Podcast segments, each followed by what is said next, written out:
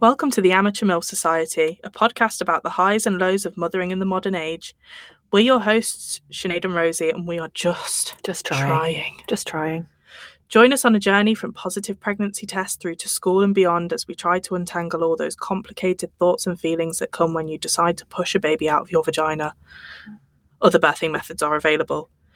We are average, non-famous mums who live average, non-famous lives. Although if we get famous, we're not complaining. Mm-hmm. HelloFresh, hit us up for the ad. Yes, please. Okay. Hi, Sinead. Hi, Rosie. How are you? I'm good, thank you. What are we talking about today? Pregnancy, mate. Being pregnant. It's a juicy topic this week. It's a very juicy topic. Before we start, could you please sum up your sentence in 1 week? My sentence in 1 week? I'm just going to record a little bit more. Before we start, Sinead, could you please describe your week in one sentence? I could describe my week in one sentence. Go for it. I had thought of one, but it's completely left my head. It's going well. My week in one sentence is that the baby brain doesn't stop when your kid is 5. No, you can keep that shit going till they're 18, I think. Yeah. I think that's fine. I think my baby brain kicked in like 2 years before I was even pregnant, though. Yeah, your brain knows. Yeah. Oh, God. What is this? My sentence in... Your sentence in 1 week. Jesus Christ. Let's try that again. Ask me. So... Sum up your week in one sentence, Rosie. By the way, at this point, we have been recording. Well, we've been in this recording studio since 1 o'clock. And it's now nearly 4. Nearly 4 o'clock. Yeah, we're quite tired. But it's also, you know, we've not got our children with us. Yeah. So it's better. It's quiet. Sometimes we do hear the hand dryer going off. That's it. I can deal with that. Yeah. Okay. My week in one sentence is I have got a nearly 2-year-old. And yay! No, that's not the sentence. No. The sentence is Bourbon biscuits are not good enough for her. No. She will refuse a Bourbon biscuit, a jammy dodger. She refuses chocolate orange custard creams. She will only take pure chocolate. Yeah, Kinder. Or chocolate digestives. It sounds like she just doesn't like the sort of sandwich, the sandwich configuration of a biscuit. No, she just wants pure chocolate. She likes the hard stuff, but she's not even 2 yet. So that's what I'm dealing with. This is also, by the way, this is a really good point to tell you something about Lola, which you know very well. She really loves a sausage roll. She really bloody loves a sausage roll. This is what she was doing. Sinead, she was pointing in her mouth going, roll. The thing is, she will not eat the pastry of the sausage roll. She likes to disrobe it, doesn't she? She likes to disrobe the sausage roll. She will only eat the sausage. However, she won't eat a sausage. She won't eat a sausage. It has to be jacketed up in pastry. I love that for her, though. Opinionated queen. Opinionated queen, quite a lot of waste. Yeah. Not environmentally friendly. So, yeah, that's my week. Have you ever tried just feeding her sausage meat? Just pure sausage meat, like sausage before meat, it's gone. But like, just obviously cook it, but like, she's not a dog. Yeah, don't feed her raw sausage meat. I'm not advocating for that. Okay, but like, kind of shaping it into a sausage roll. No, because I think. Do you think it is the pastry, the act of disrobing the sausage roll that she loves? Is pleasing to her. Yeah, okay. And also, not only that, but she likes to give the pastry to our dog when she knows she's not supposed to. So I don't know if that's part. I don't know. Maybe she's a feeder, and she's like, I don't need this pastry. I'll give it to the dog. Yeah. Darcy went through a feeding stage as a baby. She just wanted to give you half of her dinner. Yeah, and you're like, this brings me onto the political leanings of my child, because Darcy is either like extreme capitalist, what's mine is mine and what's yours is also mine, but she sometimes a mood takes her, and she becomes like hard communist, and she's like, what's mine is yours and what's yours is mine, but in exactly equal amounts. She's Cuban. Yeah, she's Cuban. She's a Cuban dictator. Yeah, I can see that for Darcy. Yeah, I've said this particular phrase about my child since she was about 18 months old, and Rosie has heard it before, but I quite often say that Darcy is Prime Minister or prison, no in between. Sure. I don't know what I really like this idea that we're giving our children sort of political stances when they're they're only 5. I think Ramona, it's really sad to say this, but she could be a Lib Dem, which is unfortunate. But it's okay because I've got 2 of them, so I don't need to worry too much. I think Lola is like a very angry left wing, chain herself to gates kind of thing. She dresses, and I say dresses, I dress her. She dresses like she's a squatter in London. Maybe goes to art college. Thinks she's the next Andy Warhol. Mm-hmm. I can confirm she does. And also, I feel like the wearing odd slippers and shoes on each hand and foot is very much like it's giving performance art. Oh my God, yeah, she is. She's getting ready to do a fine art course in which she discovers videography. Yeah, and like. Where's weird? I'm thinking. Did you ever watch Spaced? No. Well, there's an episode where they have like a they do like a performance piece, and I think you could slot Lola into that quite easily. Yeah, and she'd fit nicely in there. She probably smokes roll-ups, but with like licorice papers. Oh, you know what I mean? That's where she's going. Yeah. That's where she's going. She likes to quote Ginsburg.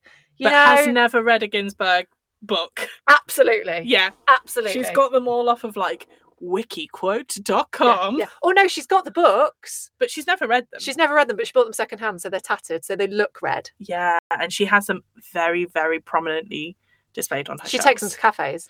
I can say this also, like going back to our last episode, I discussed the cesspit that is Tinder. And one of my biggest red flags is if a guy brings me back to his house and he has a tattered copy of the Communist Manifesto on his shelf. God. I'm like, no, I've got to be out of here because he is either going to grow up to be a Tory, or like is the most insufferably left-wing person. And he's just like, oh, you know what? Give left-wing people a really bad name. Yeah, the one that's like woke above all else. Yeah. Do you know what? Who you're describing is what the Daily Express kind of wanted to give off with Jeremy Corbyn. Yeah. They couldn't quite get there because he's not that guy. No, he's not. I don't think he has a tattooed copy of the Communist Manifesto on his bedside table. And if he has got it, it's not on his coffee table. Yeah, to show to the chicks he hooks up with. No, he's put his away in a bookcase because he's just read it and accepted it as a book. He's not got it out for people to see and like him for it. Exactly. Oh, mate. Yeah, and it, you know, if a boy, I'm saying boy, I'm nearly 35, for boy ever sort of like, what's your favourite book? Oh, it's probably something by Jean Paul Sartre. Fuck off. Yeah. I'm going. I'm out of there. My favourite movie is Pulp Fiction. Yeah. And then they tell you why it's Pulp Fiction. And also, like, I don't need to know why. I don't need men to mansplain Tarantino to me. I have watched every Tarantino movie and I like every Tarantino movie. But I don't think you need to, like, you know, intellectually interrogate a Tarantino movie. Like, I want to see The Blood Fly. Oh, my God. Do you know what I really love about this is today's episode is about pregnancy. Yeah. And all we have discussed is probably the best ways to not get pregnant. Yeah. By, you know, talking to guys on Tinder about socialism and Tarantino. I mean, disclaimer, I am 90% certain that Darcy's biological father had a copy of the Communist Manifesto on his bookshelf. That probably explains quite a lot. That's why she's, you know...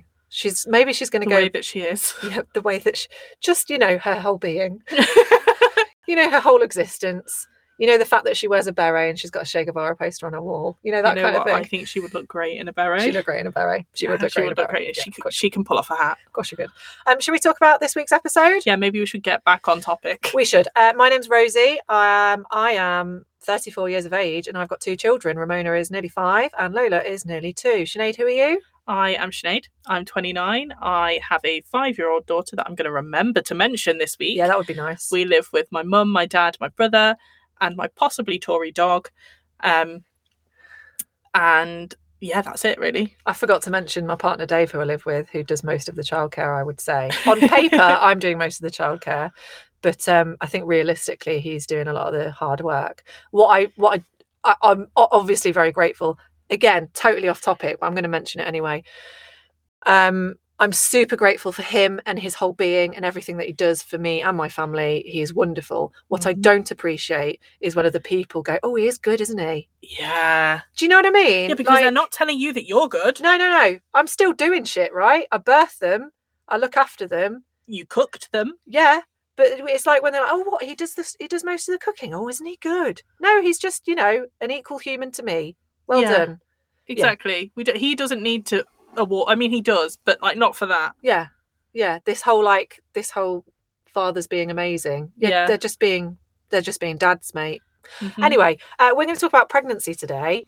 This is going to be real fun. If you listen to our pilot episode, then you will know that Sinead experienced what is commonly known as a cryptic pregnancy. Is that what it's called? A cryptic pregnancy? Cryptic pregnancy is when you don't know that you're pregnant. Sounds like an ITV game show. I know, right?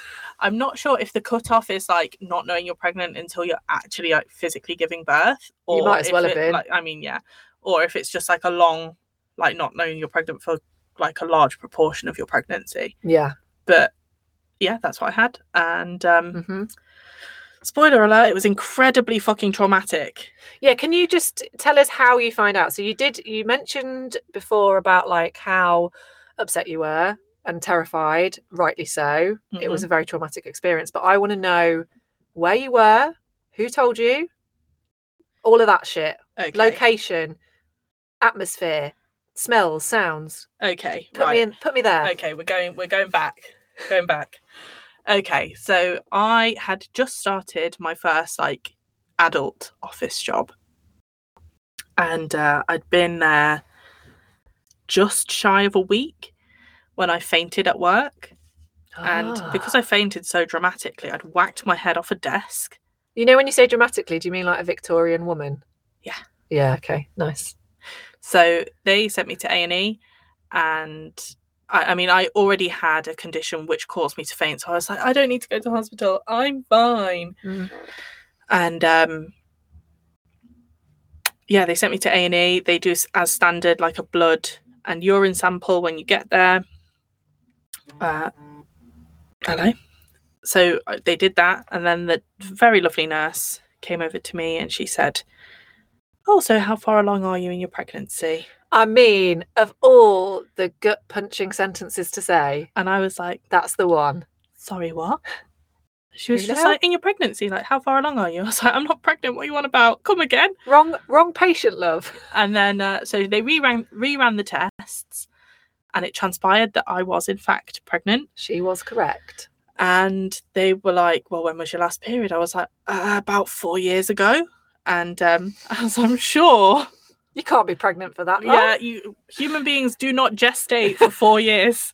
I want to know, so in that moment when it was clarified that you were in fact pregnant, mm-hmm. was the nurse useful to you? Or was she just a bit I think she was superfluous at that point because I wasn't listening to a thing that she was saying. You just glazed over. Yeah, yeah. It was very much lights are on but no one's home. You were in the film, it was slow motion, right? Yeah. So... we had to then, the next step was to try and figure out how far along I was and figure out the next steps from there. So I had to have a scan, but the NHS is very oversubscribed. So the only option really for me was to go and have a scan at an abortion clinic. Oh, wow. And the closest abortion clinic that was able to fit me in on that day was in Birmingham. No, not that day, the next day. So off I went. And I told my mum that day and was hysterical. Mm. But at that point, we didn't know how far along I was. So I was like, oh, it's fine. It won't be that. It won't be that bad. I can just get an abortion. Yeah. Yeah, yeah. So I get to the clinic the next day, they do a scan and the lady says, well, you're 26 weeks, which is obviously 2 weeks over the legal limit. Wow. And very, very few people have a third trimester abortion anyway. So I was like, I said to the lady, oh, it's a good job we're only opposite the station then. because I can throw myself in front of a train. And she said, I can't legally let you leave the premises. Oh my God. On your own. Oh no. And I'm very much one to make light of situations and like tell kind of risque jokes. But I feel like that one did step over the line a little bit. So did you at that point go, oh, tough crowd? Oh, so spoiler alert, I didn't throw myself in front of the train. No, she's still here. She's still here. She's still kicking. So then the next step was to have the what would normally be, I believe, the 20-week scan in an average pregnancy to check for anomalies, because I had had nights out. Shit tons of cocaine. I was like, this baby is going to be fucked up in some horribly dramatic way. Yeah. So they got me in for that, and it was exactly 4 weeks later. So at that point, I was expecting to go in and for them to tell me that I was 30 weeks pregnant. Yeah. When I went in, they were like, cool, your baby's got like a spine and some kidneys and shit. Like, it all looks okay. That's right. Yeah. And the baby is a girl, by the way. I was like, cool. And then she said, oh, I think your dates were a little bit off the last time. So I was like, oh, so what's the update?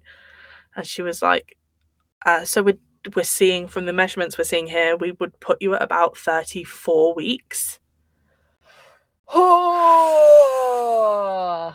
For those who are listening because they are either not yet pregnant or they're in early stages, or they're, pregnancy thinking about having a baby. And it's not really on the radar, those numbers. 34 weeks is like, in 2 weeks' time, you could have a normal birth. Yeah. And no one would bat an eye. Yeah, so for context, 40 weeks is... Standard. I mean, I'll get into that in the labour episode because fuck off. Makes me very angry, furious, in fact.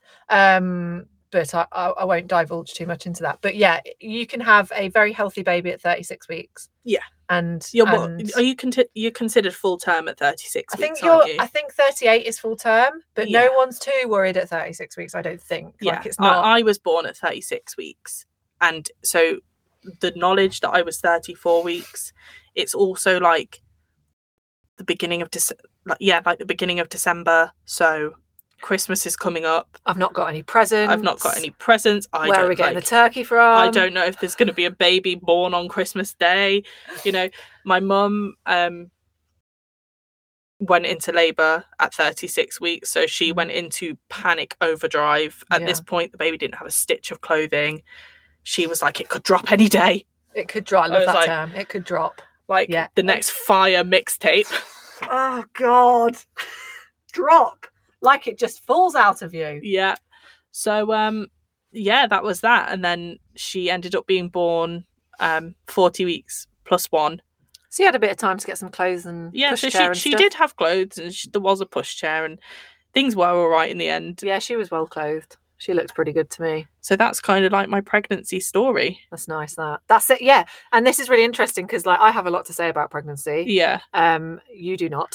No, not much. Apart from the terror. Yeah, Rosie has a much more... drawn out? In-depth experience of pregnancy than I do. Yeah, absolutely. I'll tell you about how I found out. We say, like, maybe I have a GCSE in pregnancy and Rosie's got a master's. Yeah. Yeah, and actually, I've not just got a master's because then I had Lola, so I've got my PhD now. Yeah. I'm a doctor in pregnancy. Yeah. It sounds like I can't deliver children. No. But you know what I mean. Okay, well, yeah, I guess I wasn't even thinking about talking about my pregnancy with Lola, but I guess I could touch on it slightly because I have had two pregnancies. Yeah. Shall we do? Shall we go chronologically? Go chronologically. We'll start with Ramona. You've not told us the womb conversation story. We'll start with the womb conversation. Okay. So I wanted children. We were trying for children. I think we were maybe trying for about 10 months before I fell pregnant. I was starting to worry. I was pretty devastated every time I got a period. I was like low key, like anxiety all of the time. I would go to the toilet, like, I had like an ovulation app so that I could track my period and stuff. I was one of those guys, a bit like Monica from Friends, being like, hey, let's have sex today. But like I would track my period, and then I'd know that my period was due, and those days I would go to the toilet like 50 times a day just to check. Yeah. And then the blood would come and I'd be really sad. So I was really like, I was a bit of a mess. But it was all fine. So I fell pregnant with Ramona. The womb story. So before I fell pregnant with Ramona, before I met you actually, Sinead, I'd been traveling around Asia, and then I moved to Australia for a bit. And when I was in Australia, this was after the cookie years. After the cookie years. Yeah, so after the cookie years, but before our motherhood era. Before our motherhood album. So when I lived in Australia, I got really into like healthy eating and exercise, low-key eating disorder, and I got into weightlifting. So when I came back to the UK, I was like really into my weights, and I was like one of the lads, muscly, doing deadlifts and shit. And now I wonder why I wasn't pregnant. It's probably because I was just too, not that you can't weightlift and get pregnant, but I think what had happened was I'd forgotten who I was as a female almost. Yeah. So before I fell pregnant with Ramona, a few things happened. One of which is that I went to a hippie festival where I worked as a glitterer. So I was doing face glitter. And I went and saw loads of cool like world music. One of the bands I saw was called Goat. And they're basically like, they're like a tribal ritual, and they all wear masks, and you kind of go into a trance when you're watching them. Yeah, crazy, right? And at about that same time, I read a book called Witch by Lisa Lister. So she is like a self-confessed, like modern day witch. But this book is all about reclaiming your womanhood. Yeah. And one of the things she talked about was like having a conversation with your womb and like apologizing for the way that you've treated it, because we spoke about contraception in the last last episode, and how much we're taken away from our own femininity. Mm-hmm. And we talk about like our like female autonomy and reproductive organs. Almost estranged from your own body for a long time. Absolutely. During those the years when you're trying to actively prevent pregnancy. Yes. By nature estranges you from your relationship to your own body. That exactly describes it. And I think that's another thing that the patriarchy has done to us, is sort of forced us to think that we have to do that to get on with life, to get on with work and the grind. And you know, it doesn't help capitalism when you're a woman who cares about your period. No. Does it? No. So we estrange ourselves from it. So I had a conversation with my womb, and I apologized for just ignoring it and never considering it, never thinking about my periods. Like most women, I think, will agree with me when you think of your period as an inconvenience. Yeah. It is not an inconvenience. It is part of it's part of our everything. And I think we should harness it a bit more. Mm-hmm. We can talk about that another time. But essentially what I did is I apologized to my womb. And the next day I had like the most almighty like stomach cramps. I don't get stomach cramps. I don't have bad periods. But I honestly felt like in that moment, my womb answered me. And it's like she was saying, fuck you for ignoring me for so long. No. Quite the opposite. I think she was saying, thank you. I needed you to tell me that. I'm right here. We're back together. It's like we were unestranged, right? Dude, and we're getting the band back together. Yeah, exactly that.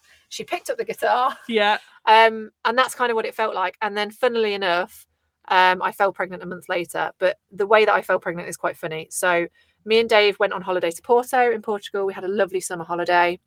For those of you who don't know, my favourite hobby of all time is tanning.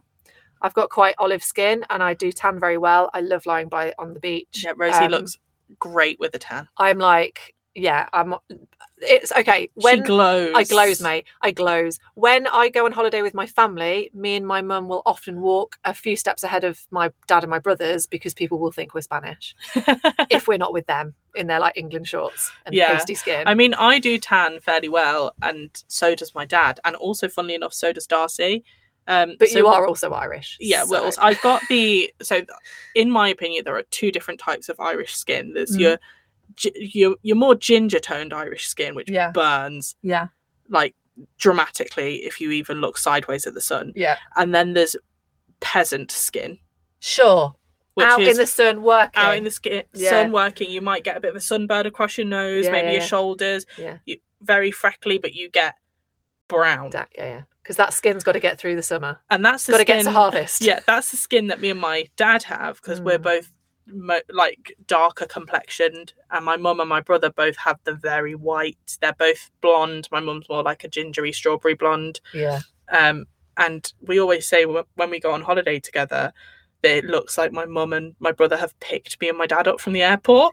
Yeah, you love it. Love it. Yeah, absolutely. The thing is, though, like, it's unfortunately, it's like, it's convenient to be good at tanning because it's so shit when you burn. It's awful. Yeah. So we were in Porto having a lovely old time, apart from the fact that I kept having funny turns, in inverted commas, funny turns. And what's really funny is the amount that I thought about pregnancy and the amount I thought about not being pregnant and being pregnant. It didn't dawn on me at all during that holiday because, Sinead, Dave tried to convince me that I had sunstroke. And I was like, bollocks, mate. Rosie Johnson does not get sunstroke. Rosie Johnson tans for a living. Rosie Johnson is above sunstroke. Above sunstroke. Yeah. Exactly that. And so I spent the whole week being like convinced by Dave that I had sunstroke while he was like feeding me ice cream to try and get me up. So you're being gaslit into believing you've got sunstroke. Absolutely. Probably worked in my favour though, really, because I was so furious with him for trying to suggest that I had sunstroke. But by the time I got home and then actually realised I was pregnant, it was like, oh shit.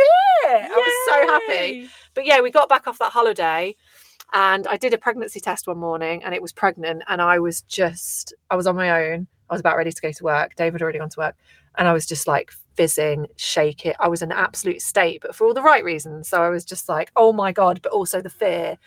And I went to work. So I used to work in retail, and I knew I was going to be opening the shop with my very good friend Rianne. Shout out Rianne.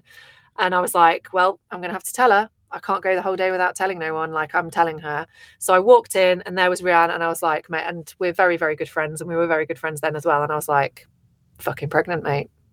So we were like fizzing. Mm-hmm. And it was at that moment. Now, for those of you who work in retail, you'll understand the fear that is when the district manager shows up unannounced. So the district manager walks in and I was like, I'm going to have to pretend I'm not pregnant. Yeah. I mean, I personally believe that all women should be signed off work the second they have a positive pregnancy test. Absolutely. Like, just give us a bit of time, mate. Exactly. Like, and I think you should be off work, full pay from the day, like the second you take that test and it's positive until like your baby is a year old. Yeah. Absolutely. Because being full pregnant fucks you up so bad, like physically, mentally, emotionally. It's all of it. Brutal. So our pregnancy, positive pregnancy tests were very, very different. However, I believe both of us, I mean, okay, we're going to talk symptoms now. Pregnancy symptoms.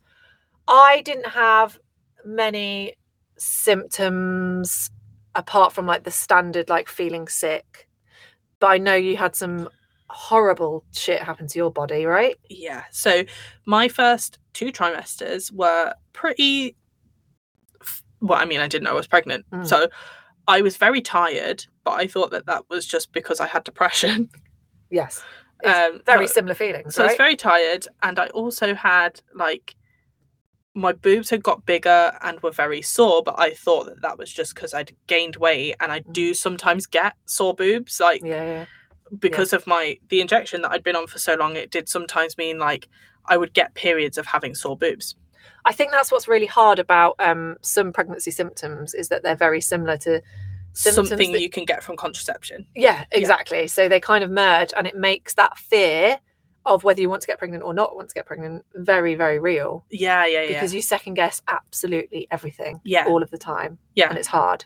It's really hard work. So yeah, the first 2 trimesters were fine. There was also, I had an aversion to salmon. Wow. Which I used to like an odd salmon fillet on a salad, or like with some potatoes and veg. And then all of a sudden one day I looked at a piece of salmon and thought, I would rather kill myself than eat that salmon. Ah, nice. And I just thought it was me going off something. Yeah, sure. But that was it.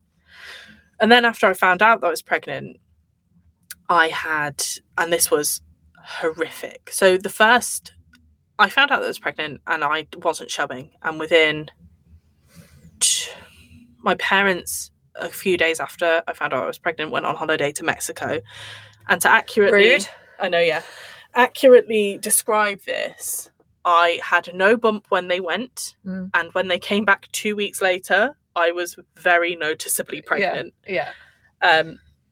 So that was strange, but I actually really enjoyed my bump, but we'll come on to like speaking about your body during pregnancy later. But, and then everything was great for about 3 or 4 weeks after that. Like I felt fine. I had more energy than I'd had in ages. Mm. I was starting to kind of like pick myself up from the like depths of realizing I was pregnant so late in pregnancy, and everything was fine. And then probably about 4 weeks before I gave birth, I started to get this rash, and it was awful. Like you say a rash and it just, you know, whatever, it's just a bit of a rash, but between my fingers, up my hands to my wrists, on both hands, my toes, feet and ankles, and then my whole underneath of my bump were covered in this rash, and it was violently itchy. Yeah. And I don't know if I've ever described what I feel like scratching a mosquito bite is. Oh God, yeah. I feel like it's an orgasm on evil mode. Like, yeah, it feels so good. Yeah, but so bad. Yeah. And that's what it felt like to itch this rash. And it was almost like these little tiny blisters that I would scrape out with my nails. I was covered in cuts because I couldn't stop scratching myself. And a mosquito bite is like, it's kind of, even if you've got a few, they're all like in specific areas, whereas this is like the whole all of it is itching. Your whole hands are itching. My whole belly. It was horrendous. Ooh. And going back to last episode, I was speaking about how my relationship with my mum took on a more parent-child kind of relationship because they thought I had a condition called obstetric cholestasis, I think is how it's pronounced. I could be wrong. But it's essentially a condition in which your liver leaks out bile into your bloodstream. Nice. I didn't have that, but they couldn't tell me a reason why I had this rash, and I was so itchy. That's even worse though, isn't it? It's and like, they also told me, you can't have antihistamines to stop the itching because you're pregnant. Of course. So I had to alternate putting my hands and feet in extremely hot water and wrapping them in cold towels to try and take the itch out. I had to freeze damp tea towels to lay across my belly to try and take the itch out of my belly. Bet you couldn't sleep as well because of it, right? Oh, I couldn't sleep. Yeah. I have very long nails, or not very long. I have relatively long nails. Nails you can itch with. Nails I can itch with. I had to cut them all down to the quick because I was ripping myself apart. It was horrendous, and they couldn't tell me why it was happening, and that is the most horrific pregnancy symptom that I had. And the funny thing is, the day that I had her, within hours the itching stopped. God, that's mad, isn't it?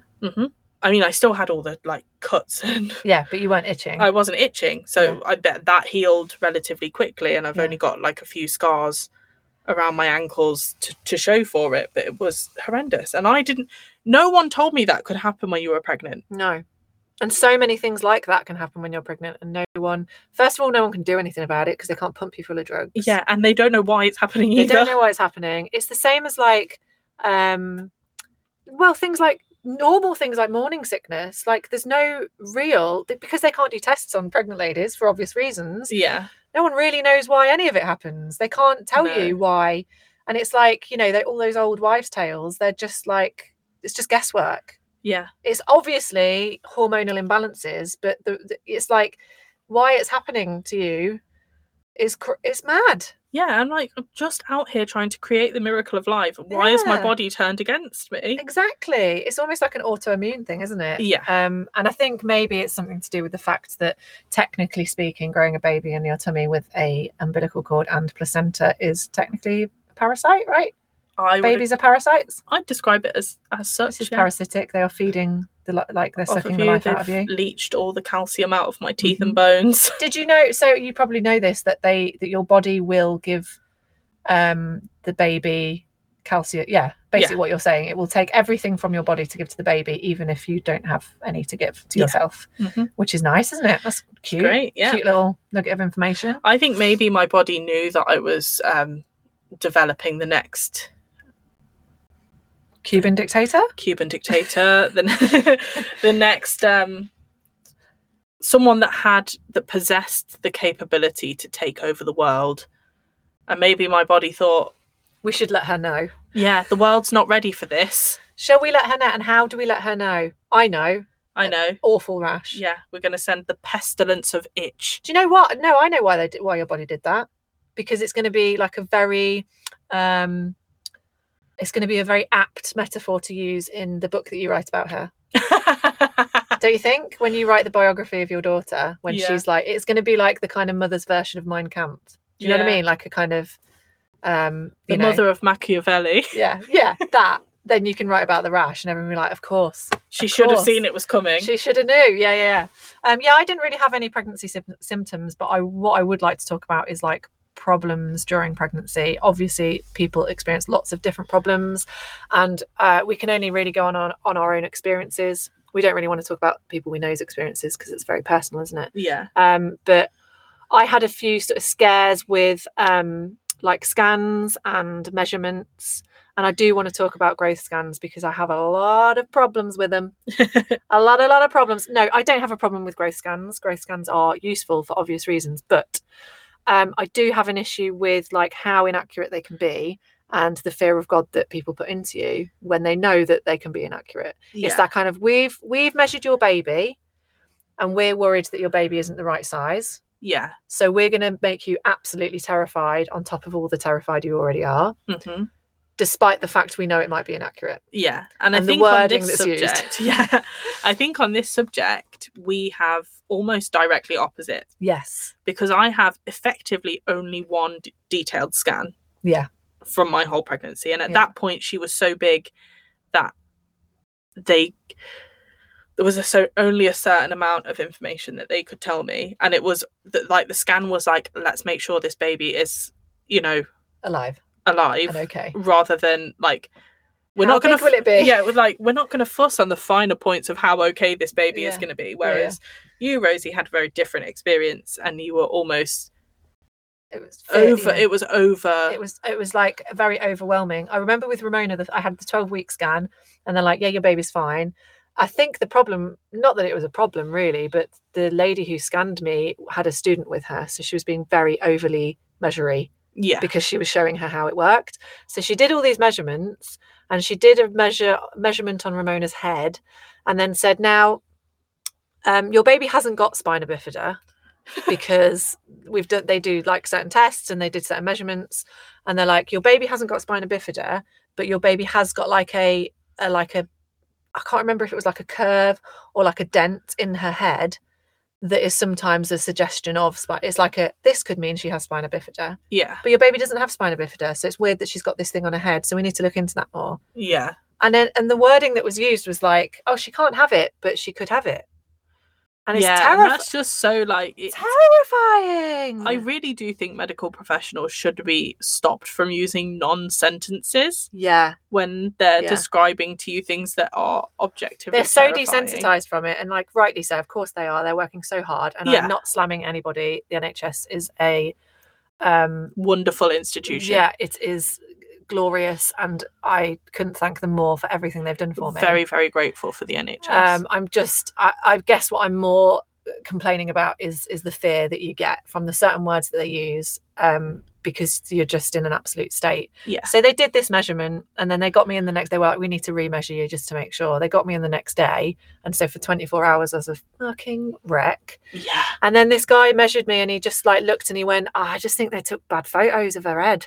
It was literally like they're just shit photos, because they take like screenshots, essentially. They're doing screenshots like of your selfies of your baby, essentially. And he like did more screenshots of her head and did the measurements and went, the measurements of that head is absolutely bang on. Yeah. They were just shit screenshots. And you're like, wow, essentially you're describing Instagram to me. Wonderful. And it was all fine. But then what happened is like once you're then marked as we have to get you in again. Yeah, you're like a high risk pregnancy. You're on the list of oh, this person needs to be checked out more. And so I did have a few more scans, which at the time I thought was a really good thing, but actually it was just more fear-mongering. Yeah. And then when you get like further along in your pregnancy, it's much harder to get the growth right. It's far more inaccurate, but they still put the fear of God into you. Like, oh, not sure about this fluid. Your baby looks like it might not weigh enough. And you're like, what does that even mean? Yeah. And yeah, that's really, really hard. So actually with Lola's pregnancy, they did exactly the same thing. They thought that she wasn't growing at the right rate, like not growing quickly enough. And they got me in for growth scans and stuff, but I was sort of far more like empowered to be like, I don't want to come in for anything. And assertive, yeah. Yeah. So I did go in for the ones that they initially said. And then when they said we should get you in every week, it was like, no. Yeah. I am not doing that. I'm quite happy with it. And it just so happened that the midwife that had been measuring me every single couple of weeks changed. It was a different midwife one week. Mm-hmm. Suddenly the growth's not quite right. We need to get her in for a scan. Yeah. Do you think maybe it's the midwife's got a slightly different way of measuring with the tape measure? Maybe. Yeah. And it obviously was that. So yeah, I have a very love-hate relationship with growth scans. Obviously they're important. But I think I wanted to talk about it because it's, again, another thing that people don't talk about. You get pregnant, they go, you'll be pregnant for a bit and then you'll have a baby. And there's none of this shit, like none of this. Yeah. I think you're the first person in the world for it to happen to. And another thing I think we should discuss is pregnancy admin. Oh, mate, yeah. The amount of like stuff you have to do practically when you are pregnant is unbelievable. It's like you find out you're pregnant, right, let's sign up for an NCT class. We need to make a detailed list of everything that we need to buy for this baby. We need to make sure that we're getting the correct forms to give to work to make sure that we can have maternity leave. And like, it's almost like every week comes with more admin tasks for the pregnant person to complete. Absolutely, it's so hard. I want to ask you about your body. How did you feel about your body during pregnancy? I loved my body. Once I had my bump, I have never had a particularly good relationship with my body. I have always been on the bigger side. I'm very tall, but also like have always been quite curvy. And I loved being pregnant because it almost felt like I had an excuse to be curvy. Yeah. And like my belly was big and my boobs were huge. And I just felt really womanly for the first time, really, because I had I had this narrative in my head of like, you're tall and you're broad-shouldered, therefore you are built like a man. Wow, so interesting you say that, because I feel exactly the same. I feel pregnancy, I could own my own body. It was like, because I was pregnant, it didn't matter what I looked like. And it's like I could be whoever, I could eat what I wanted. I didn't have to worry about it. I didn't have to exercise. Like, I was okay with who I was for once in my life. And it's so interesting that you say that about like not feeling womanly when you're not pregnant, because I have exactly the same relationship and I have the same thing, like certain things about my body that I think make me manly or like masculine, and therefore I'm not womanly. And pregnancy kind of gets you to readjust that, doesn't it? Mm-hmm. And own who you are as a woman. And I think it has actually had a lasting effect on my body image, because my body image like now isn't perfect, and I do quite often, you know, look at myself and think, oh God, but it's given me an appreciation for my body that I never had before. Far more empowerment over it. Yeah. I think the difference is now I can accept that I will never accept my own body. Yeah. But there's an acceptance there in that I can kind of, it's low level now. And that's almost freeing, isn't it? It's like, I don't have to spend an hour in front of the mirror telling myself exactly what I hate about my body, because I know what I don't like. I know what I don't like. But I also appreciate my body more for what it can do than for what it looks like aesthetically now. Absolutely. Yeah, so true. And it's like, I don't have to spend loads of time hating my body because I know that I'm never going to like it. And I also don't have the time. I've got, And this is another thing, is like, we've got kids and I don't want those kids to, those kids don't hate my body. No. because I do loads of stuff with it. In fact, Darcy quite often tells me, "Mummy, I love your big bum." Ah, that's adorable. She likes to jump. She likes to make me lie on my belly and jump on my bum like it's a trampoline. See, we've got useful attributes with our bodies. Yeah. You know, they're really important. What else do we need to talk about before we go? Let's think. We've got like we need to discuss fear. Yeah, we do need to discuss fear in pregnancy. Lots of fear. Your fear was very different to my fear. Yeah, I think there's something that I have been ruminating on in the last few weeks from the first time we spoke about this podcast. Mm. And I said the first fear that I remember having when I found out that I was pregnant was, I mean, the very first one was like, what if the baby is damaged in some way? What if I have damaged my baby? Yeah. And then my second fear, which sounds so shallow, was, oh God, what if my baby is ugly? And you said something that, like, I have been sitting with for a while is, and that thought wasn't really, what if my baby is ugly? What I really meant was, what if I don't love my baby? Yes. Yeah. And it's so easy to kind of take away the love and just look at it from an aesthetic point of view, isn't it? Absolutely. What if I look at my baby and don't immediately fall in love with it because it doesn't look right? Mm-hmm. And it's not that at all. It's like, am I going to be able to nurture this baby? Am I going to be able to unconditionally love it? And I think what's very clear is that for the most part, the second that baby comes out, you fall in love. Like it's like a thing you can never describe. And the only reason that you wouldn't feel that way is if there were like underlying health issues, mental health issues that I'm not equipped to talk about, but that doesn't mean that you don't love your baby. Yeah. It means that there's things going on that are preventing you from doing so that aren't your fault at all. Yeah. But yeah, it's like that whole, ugly baby thing. All babies are fucking ugly. Yeah. They're all disgusting. I mean, I would like to make an exception to this in that I feel like my baby was born at the perfect amount of cooked. So she came out like plump and cute. Yeah.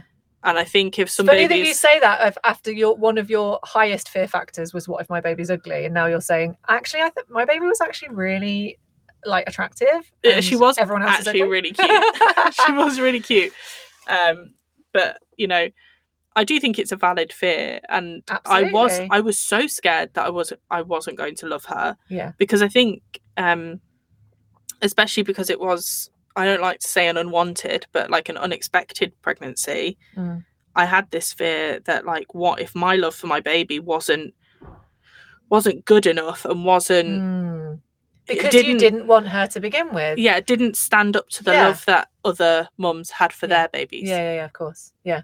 But it doesn't work that way, does it? No, not at all. No. And for those listening who are maybe pregnant or don't want to get pregnant anytime soon and they've worried about that before, it's just absolutely not true, is it?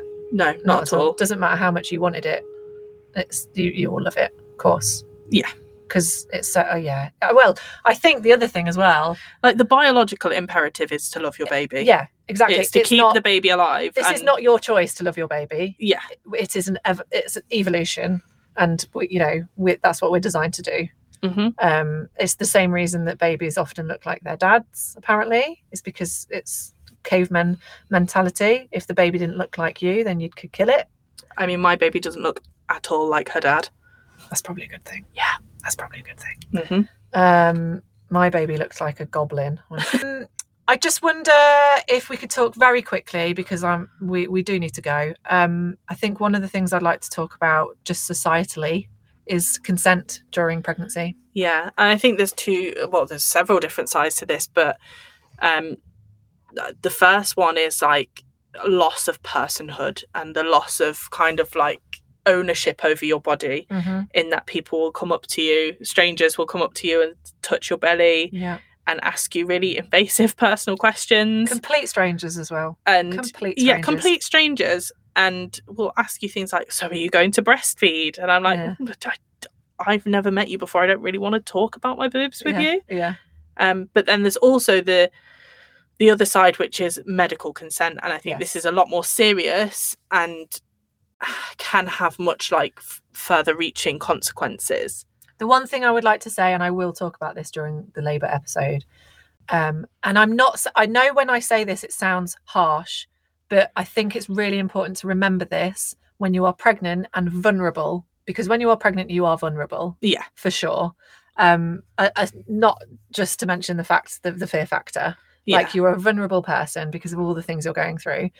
But something that I always remember, and it stuck with me, your baby does not have any human rights until it is born. Yeah. Now, that doesn't mean that I don't care about babies and bellies. Of course I do. It's very important that their health is, the number one priority, right? Mm-hmm. But that doesn't mean that you can tell the woman who is housing that baby what to do, how to do it, and coerce them into anything. Yeah. And unfortunately, there is still quite a lot of that in the medical profession, I believe, from my experience. And we will discuss this further when we get on to our labour episode, but we do need to start wrapping up today. So, Rosie... It's a really good place to end, isn't it, talking about consent? Absolutely. Because consent is not talked about enough, I don't feel. And in fact, I think we could make a whole episode on consent in the future. Shall we do that? I think we should. Fuck it. Let's have a consent episode. Let's do it. We'll have a consent episode because it is important.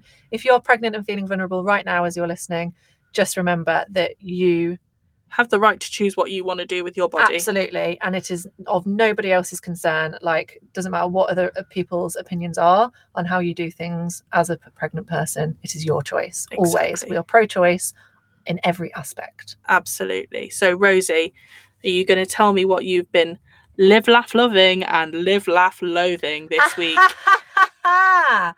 Okay, live, laugh, loving. The winner for this is Ramona, my oldest child. World Book Day, mate. It can be quite stressful for most parents, but it was actually a real corker for me. Nice one, Ramona. We dressed her up as Frida Kahlo. Oh, wow. So because she's got a Frida book and it's really easy to dress her up like that because she's got weird clothes. So my love for the week is on Thursday morning, her skipping around the lounge going, Viva La Vida, Viva La Vida, which she knows this because I scripted her about Frida Kahlo to take to school. Viva La Vida means live life. Yay. And it's on one of Frida's famous paintings of watermelons. So yeah, that's my love for the week. So my love for the week is not maybe as sentimental as Rosie's, but it is videos on Instagram of those very frilly vintage looking cakes being iced. Oh yeah, mate. Like, I want to watch that piping. That piping is sick. That piping action. I've seen one in particular. It's purple. It's got disco balls and glitter, and it is amazing. Oh, that's beautiful. That's nice, that. Yeah, a bit of ASMR. Absolutely. Or it's got like a clip of a little catchy song. Yeah. Sure. What have you been live, laugh, loathing? Live, laugh, loathing this week, Rosie? Okay, this is a really difficult one for me because initially when I explain it, it's going to sound like a love. Mm-hmm. But actually it's a loathe. Yeah. So I have been watching a series on Channel 4 called Guy Martin's Power Trip. Bloody love Guy Martin. He's hilarious. I also really like how... have you ever seen Guy Martin documentaries? No. So he's a very famous motorbiker, but he's also really into engineering and shit. Mm-hmm. And he's very northern and he loves a cup of tea. He's quite funny. He's very kind of Jack the Lad. And he does lots of programs about engineering, and he makes it quite a bit like Professor Brian Cox makes space easy for people like me that are stupid. Yeah. He makes engineering and how things were built easy for people like me that are stupid. Okay. And also what makes his programs great. I know it doesn't sound like a loathe, but his programs are made really dramatic because the narrator is Sean Dooley. You know the actor Sean Dooley? Yeah. Who's got the really low voice. Yeah. And it'd be Guy Martin is looking at pylons. But the whole episode, that was such a terrible impression, but really love his programs. But the Power Trip is about how our country is ran energy wise. So he goes and looks at power stations, like nuclear power stations, renewable energy power stations. Really interesting. I'd recommend all of you watch it. But at the very end, he basically says if you want to be in control of your energy consumption because it's so expensive, the only answer I have for you is to just use less of it. And it's he's a really clever guy, The program's really interesting. I don't feel like it was biased in any way. I don't think he was like on the side of the power companies. Yeah. Because that's not what he was there to do. He was there to explore the engineering of it. Mm-hmm. But what I really loathed is that at the end of it, it was like, maybe there's a light at the end of the tunnel here. Maybe there are ways that we can, you know, efficiently have energy at a cheaper rate. Yeah. And essentially the answer was no, we can't, because energy companies are pricks. Yeah. So that's my loathe for the week.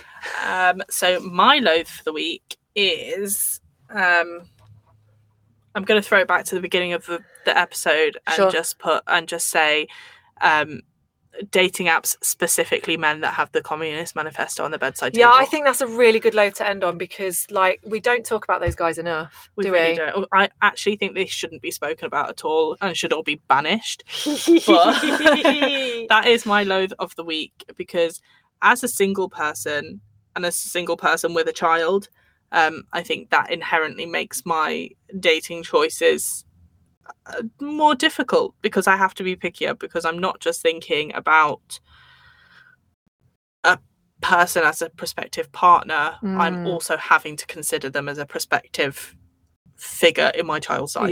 It means that you have to weed out the bad guys. And if she's going to be a Cuban dictator, we don't need any more of that, do we? No. Yeah. Sure.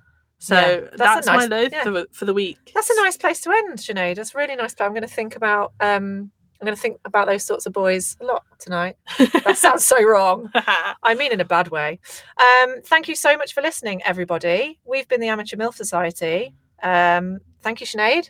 Thank you, Rosie. We're still just trying. We're just trying. Please check us out on Instagram at Amateur Milf Society. If you would like to contact us or have any questions for us, you can do so at the amateurmilfsociety@gmail.com, and you can join us. Thank you for listening, everybody. Bye. And we've got to go and look after our kids. Oh, bye. Bye. Hi, everyone. It's Sinead here from the Editing Suite. And by Editing Suite, I mean my sofa at 10:15. And I went, oh no, what day is it? Tuesday night. Anyway,